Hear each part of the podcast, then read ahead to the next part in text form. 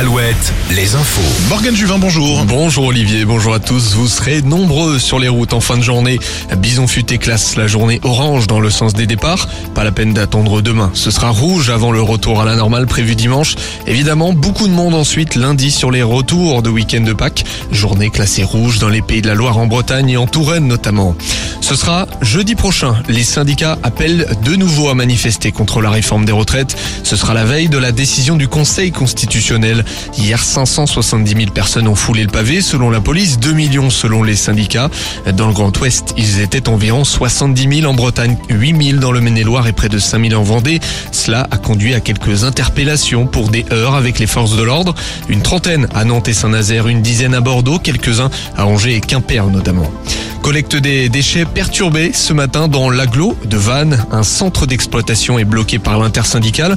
Les habitants sont invités à laisser leur bac dans la rue jusqu'à 17h.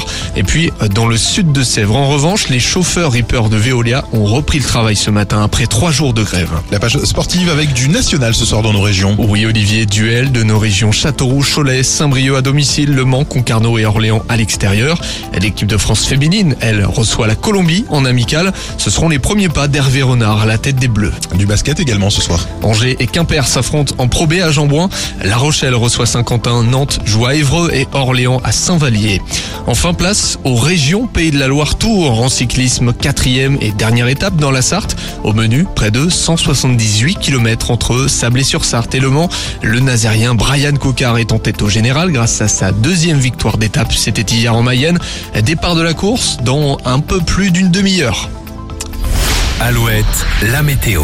Avec une journée partagée entre nuages et éclaircies. Cet après-midi, les nuages domineront en Bretagne et plus largement sur la côte.